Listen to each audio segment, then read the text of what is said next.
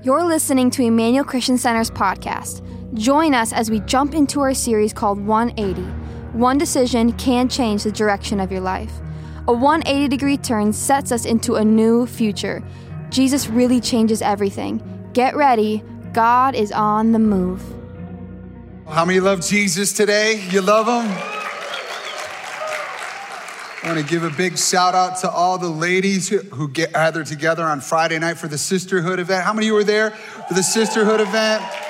So great to see and hear about over a thousand women from Lakeville and from Maple Grove and Elk River and Spring Lake Park gathering together, all lifting up the name of Jesus and caring about it. And if you came on Friday night and you came back to check us out on Sunday, thanks for coming back. in fact, today I wore under this shirt my welcome crew shirt because I also want to honor all of the Team Emmanuel teammates that greet you in the parking lot, in the lobbies, and making a huge difference. And uh, so grateful for all the teammates. And if you want to jump in on that team, all you got to do is go through Growth Track. It's your best way to get your first step, your next step, and being a part of Team Emmanuel. We'd love to have you do that. Hey, we're in week number two of our series called 180 Jesus Changes Everything. Last week, we talked about how uh, there's a 180 moment, a turning point in people's story. And once there's that 180 moment, uh, you change directions. You go from one place in a new direction. And of course, we looked at Jesus meeting a woman at the well and, uh, and how Jesus met her outside the church on her own journey. And I believe that Jesus is continuing to meet people even outside the church and that he wants to touch people that aren't in church yet. But Jesus is going to meet them. And uh, in the process of us talking about it last week, um, we shared uh, a 180 story uh, on the screen, and somebody in Maple Grove was listening to me preach, and she began to think about her own 180 moment. In fact, as she was listening to the, the message, Jen was reflecting on her own turning points during the sermon as a mom. And she decided to share it with me. So she reached out and messaged me about it. And I thought, hey, we got to have that in church this next Sunday. So she sat down and she recorded her testimony on video. I want you to watch Jen's 180. My name is Jen. I am a mom to three kids. As I was watching the sermon, I just felt a really big urge, a really big pull because I could so deeply relate to the 180 moment. And people had pointed it out to me. I was aware of it, but when I truly like sat and thought about it and looked at what happened from when I was baptized to now and how far I have grown spiritually and emotionally and mentally since then, it is amazing. Um, so I grew up a Christian. I was very strong in my faith, and I drifted away when I left home in my late teens and my early 20s and throughout my 20s i kind of drifted in and out but i never like really dived in. I never really found a place to connect. Found a place to grow and so i'd always drift in and drift out. And um, became like the holiday attender. And so i moved to Maple Grove in um, March of last year, and it was after my divorce. Someone told me about Emmanuel, and I started, you know, to look into it. The first Sunday I came, I walked in and I felt seen and I felt cared for, like from the moment I got here. And it's like, this place is different. Like, it says, you know, like God is working here. And I heard about the baptism event, Spring Lake Park, and I really wanted to go. It was a weekend I was on call for my job. Um, right before I was getting the kids ready to go, someone called in, and I actually got someone to cover it. So at the time, I was like, oh, that worked out. But now I know, like, God knew I needed to be there. I was in the crowd. I was watching the stage get set up, people gather, and my kiddos were with me. And I just felt such a strong pull to go up there. And I'm like, no, why would I go up there? But I just kept feeling this pull, like, you need to go up there. And I'm like, no, I made every excuse. I like, I'm here alone with my kids. I don't know many people yet. I, you know, just made excuses, made excuses, and finally, like, I cannot resist this pull. Like, I need to go up there. That was my turning point. God came after me in so many different ways after I was baptized. Everything in my life started to shift. I did and still am making plenty of mistakes, but my spirit started with the slow burn that has been building into a fire. And I'm seeing the change in my children. Like, my two daughters, five and seven, both asked me one morning if I could pray with them to ask God into their hearts. And it was just so beautiful. And it's like, yes.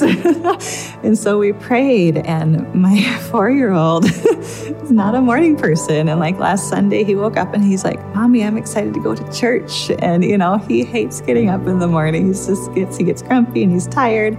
He's waking up excited to go. He's happy to be here. He's learning, he's growing, and he's saying things that just blow my mind because he's so little, but he is understanding. I am starting to realize now that it's okay to not be okay. God is working in me, and I need to be here. I need to be in church. And even if it's uncomfortable at times to feel like a mess, God is working with me where I'm at and helping me to get where I need to go. The Holy Spirit helped me realize that I need to fight for my abundant life. I'm an active participant in my own growth, and I'm on fire to live the life that God wants for me. As a church, we need each other. God did not create us or intend for us to do this alone. And I am so thankful for Emmanuel and for what's next.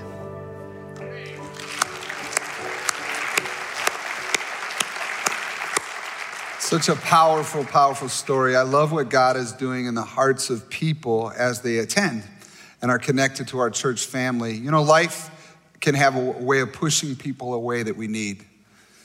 And uh, Jen sent me a note after service last week, and in her message, she said this to me. She said, I can't let the shame of my failures poison my or my children's future. As a church, we need each other. God did not intend for us to do this alone. I am so thankful for Emmanuel and what's next, she says. Think about that. Life's disappointments can have a devastating impact on our connection to the people that we need the most. I don't know how it happens, but whether it's our mistakes or someone else's wrong choices or just a series of random dominoes, we can find ourselves alone we can be in a crowded room and feel alone. We may have acquaintances that are, people are around us, but we can feel stuck with our condition. It's so far away from hope. Isolation is the deadliest enemy in the world. It brings people to the darkest of the night of the soul. And when you're outside the safety of community, you're vulnerable. You get picked off. And many of us feel the shame of separation so strongly that we begin to self isolate, to self sabotage our connection to healthy people and healthy relationships. Today, we're going to look at how Jesus changes everything for a man who was trapped in a horrible condition called leprosy. Leprosy is an infection that can lead to damage of the nerves, the respiratory tract, the skin, the eyes. This nervous damage may result in a lack of an ability to feel pain, which can lead to the loss of parts of a person's extremities from repeated injuries or infection through unnoticed wounds. And if left untreated, leprosy can cause deformity of the hands, the feet, even blindness and kidney failure. Every year, over 200,000 people have contracted leprosy. Today, there's a battery of treatments to overcome it, but in Jesus' day, there was no treatment. And in this story, we're going to see how Jesus comes and brings a 180 moment to a leper. Turn with me to Mark chapter 1. The title of my message is this Move It. In fact, turn to the person next to you and say, Move it. oh, they're like, Excuse me? What are you talking about? Mark chapter 1, starting with verse 40. A man with leprosy came and knelt in front of Jesus begging him to be healed. If you are willing, you can heal me and make me clean, he said. Now, this is a moment, and we'll go on in the story in just a few moments, but I want you to catch that in this story, there's a leper. And lepers in the Bible, in times, they were ostracized or sent out away from healthy people. They weren't allowed to have contact, it was a contagious disease. We know a little bit about that nowadays, don't we? Only this was like a permanent quarantine. He was not allowed to be around anyone else that was uh, healthy. and he was in isolation. It's a social distancing requirement that was permanent. He was cast away from his family, and he had to live in a leper colony. This man was isolated and desperate. And the impact of his isolation was more than just physical. He was missing out on shared experiences, comfort and care of family, and even accountability. How many know that when you are removed from some relationship, you're missing out on something? You know, there's the care and the comfort and the cheer. There's also that accountability aspect. I've said many times that friends are like elevators, they can take you up or they can take you down. And sometimes, if you've gone into isolation, you get rid of those relationships that take you up. And you're left with the relationships that take you down. And that isolation is not a good thing for your soul. For this man, he's in a condition where without Jesus, nothing will change.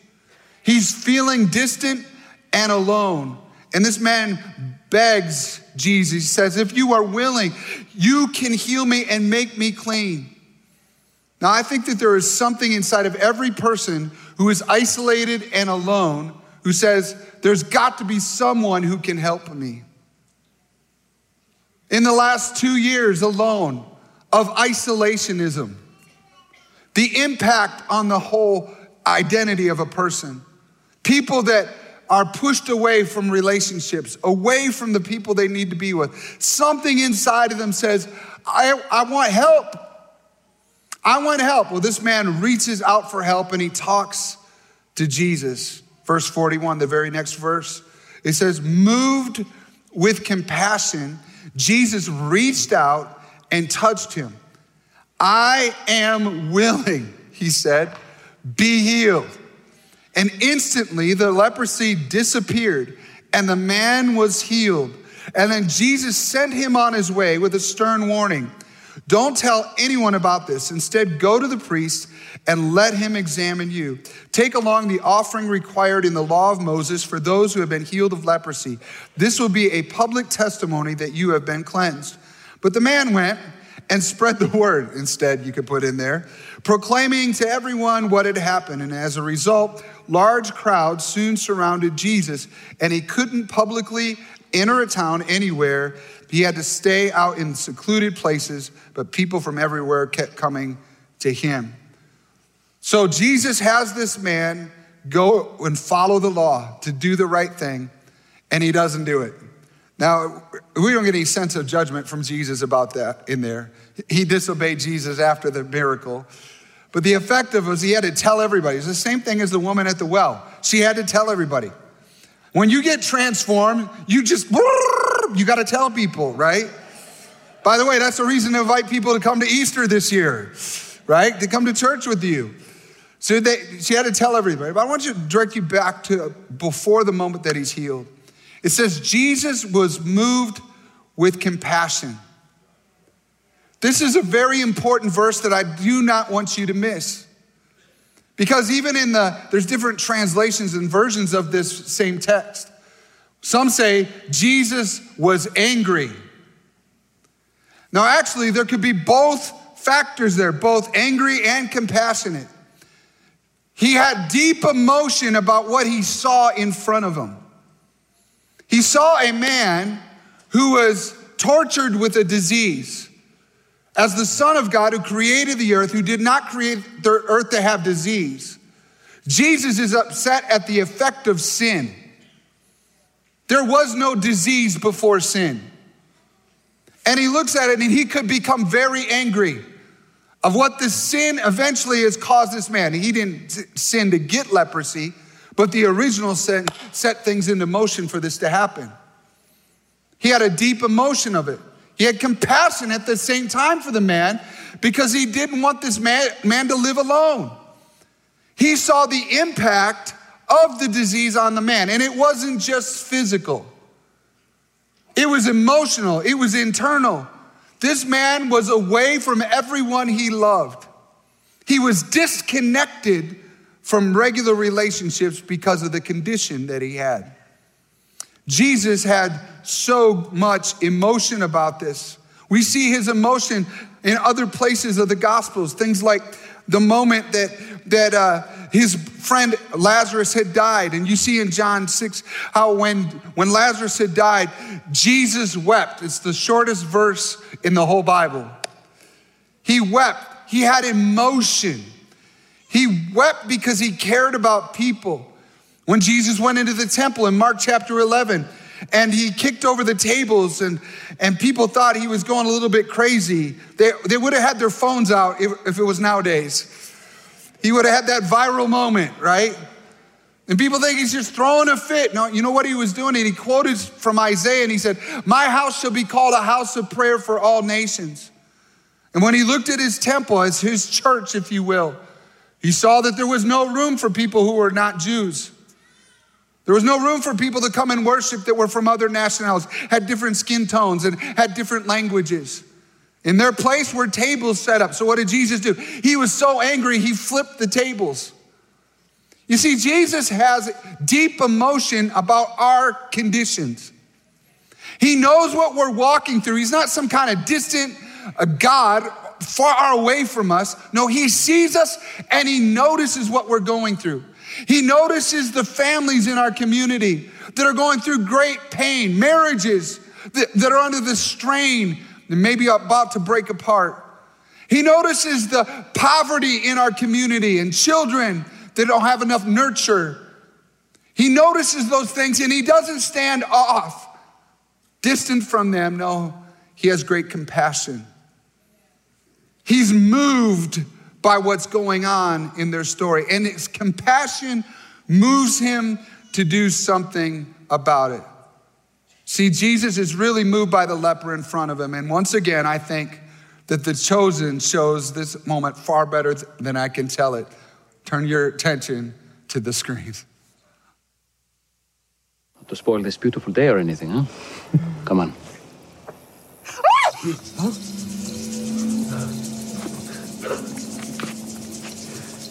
It's a leopard. Stay back. Cover your mouth. Don't breathe his air. Don't come any closer. It's okay, John. It's okay. Rabbi, Rabbi, Rabbi, you cannot. His disease. You can...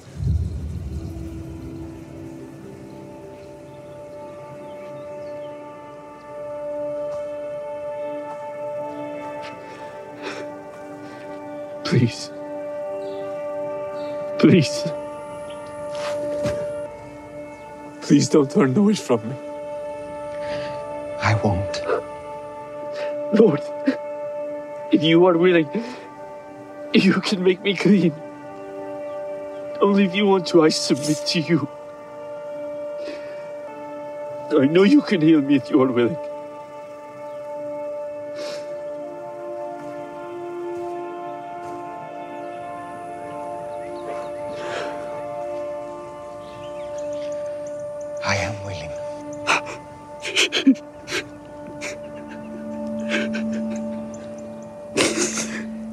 Be cleansed.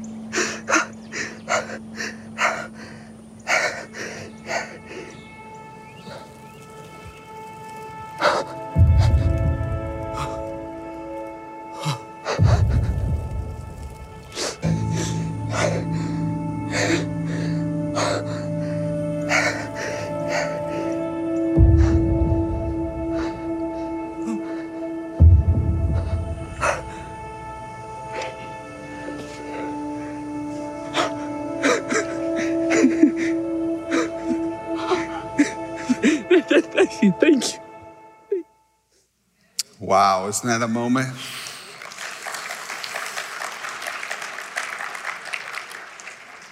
What does compassion move Jesus to do? What does it move him to do? The first thing he does, it causes him to reach out.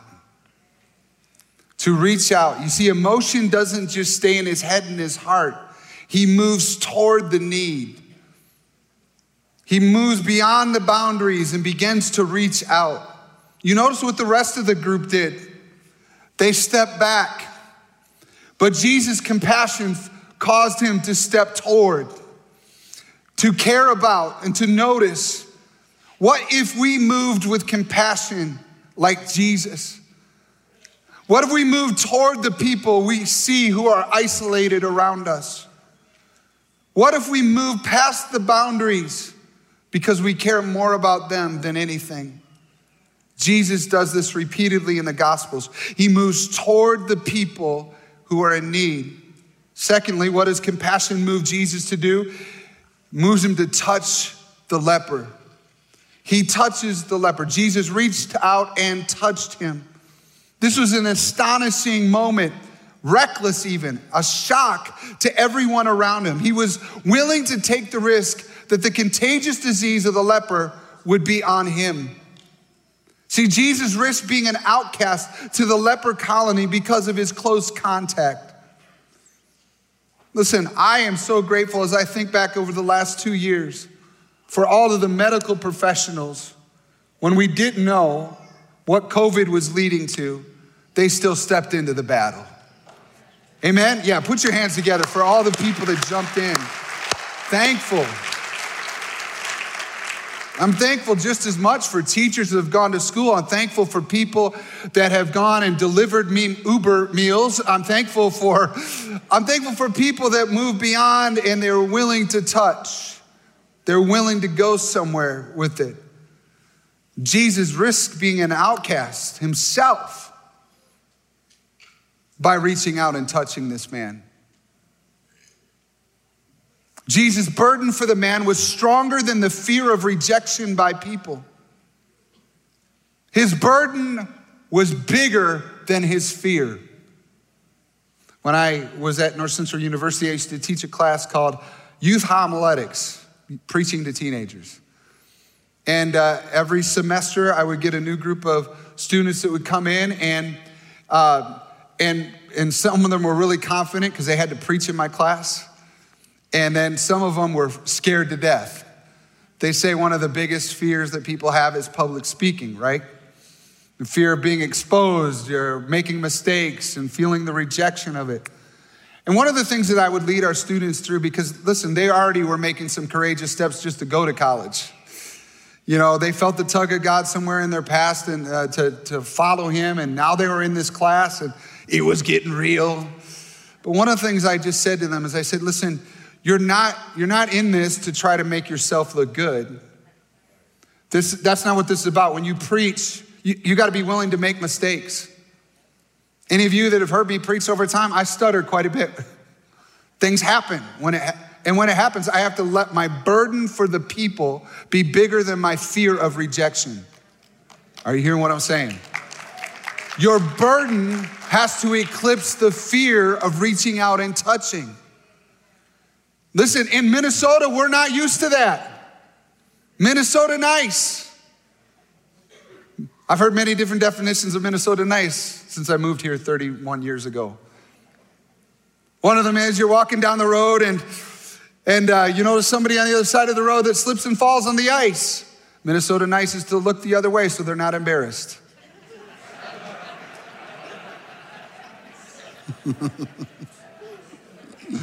Minnesotans would love to give you directions to anywhere but their house.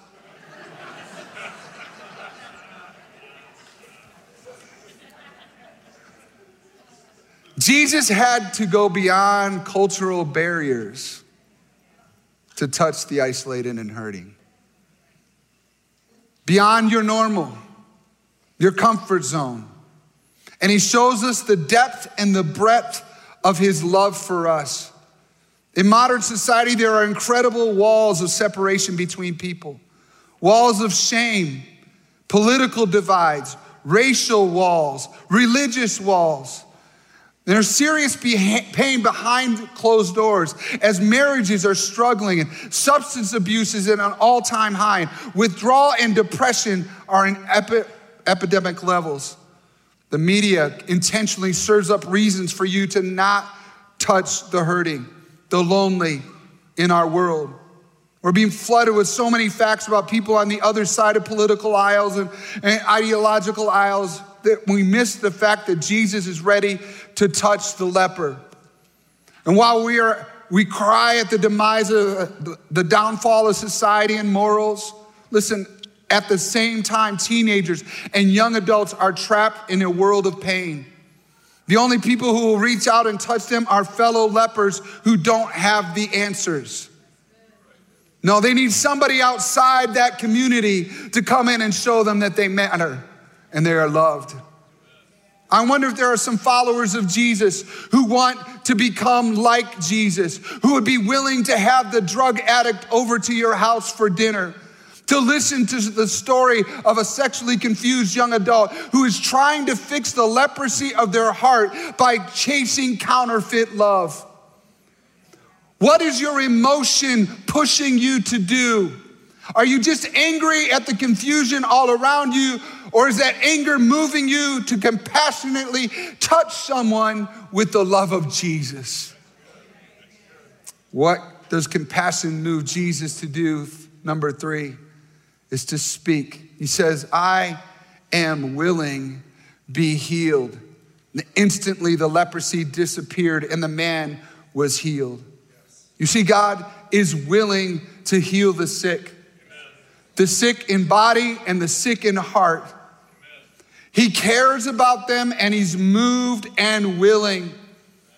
I don't know what your backstory is regarding relationship with heaven or your disappointment with a lot of things over the years, or maybe somebody has hurt you and uh, you have a hard time trusting leaders because of something somebody did years ago. But I, I just want to tell you this Jesus is willing to touch you, to revive you, and to heal you. In fact, today at the end of the service, we're going to have an opportunity to, to pray for the sick.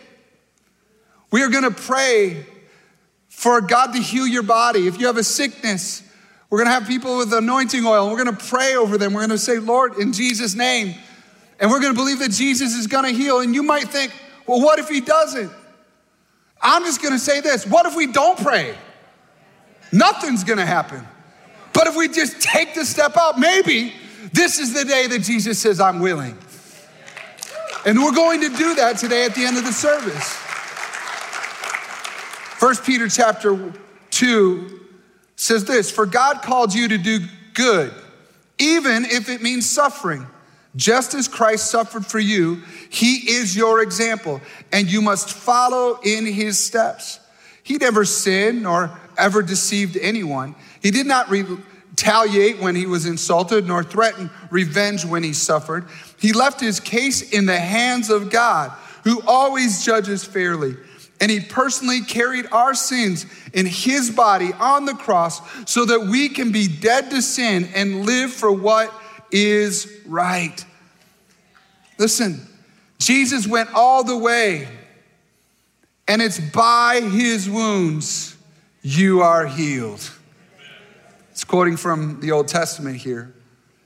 He went all the way so you can be healed. He reaches out and he touches and he speaks a different word over your life. I love it that Jesus speaks. He speaks a different word over this man's life. I don't know what he's heard as he's walked through society. And people are like, get away, unclean, unclean. Unclean had become his identity. It was a wall of separation between him and other people. And Jesus comes and he says, Be healed. He gives a brand new picture, a new opportunity of relationship, not only with God, but also with people. He speaks a different word. I just believe in 2022 that Jesus is walking through and he's reaching out and he's touching people and he's speaking, I am willing. I'm willing. And the greatest miracle in this man's life was not just his physical healing, it was his restoration with his family. It was the reconnection with people in this last couple years. We've gone through an unbelievable se- series of events that have caused us to be more separated than we've ever been before. Social distancing. and the impact of that is going to be told for years to come. Now, I'm thankful that leaders wanted to do the right thing and they stepped out and they attempted to do the right thing. But there's still unintended consequences for doing the right thing sometimes. And we've got generations of kids that don't know how to relate to each other. My sister, I was talking to her the other day, she works at a middle school in Michigan, and re- recently they had lifted the mask mandate for, for students to, to wear masks in her school. And she was telling me that for the first three days after it was lifted, all the kids c- continued to wear the mask. And I said, Well, were they afraid of getting COVID? And she said, No. They were afraid of being seen because they hadn't seen each other in years. I think that there is an element to isolation that grips a hold of people where we get so used to being away, self isolating, pushing away from other people that we're missing out on what Jesus can do when he speaks a different word and he says, I am willing, be healed. This young man, whoever he was that was a leper, whatever name you can think of or whatever age he might be, the one thing he did is he didn't just stay behind his mask. He called out to Jesus, and Jesus answered his call. And Jesus is still answering the call of people who are isolated and alone and brokenhearted and feeling the pain. Perhaps your family's going through turmoil. Maybe your marriage is breaking apart. Maybe you've got an addiction that uh, is out of control. I want you to know that with you call out to Jesus, He will answer your cry. He won't back away from you. He's not afraid of your sin, He's not afraid of your brokenness. He will reach out and touch you and speak a new word over your life. He cares about you. He cares about you.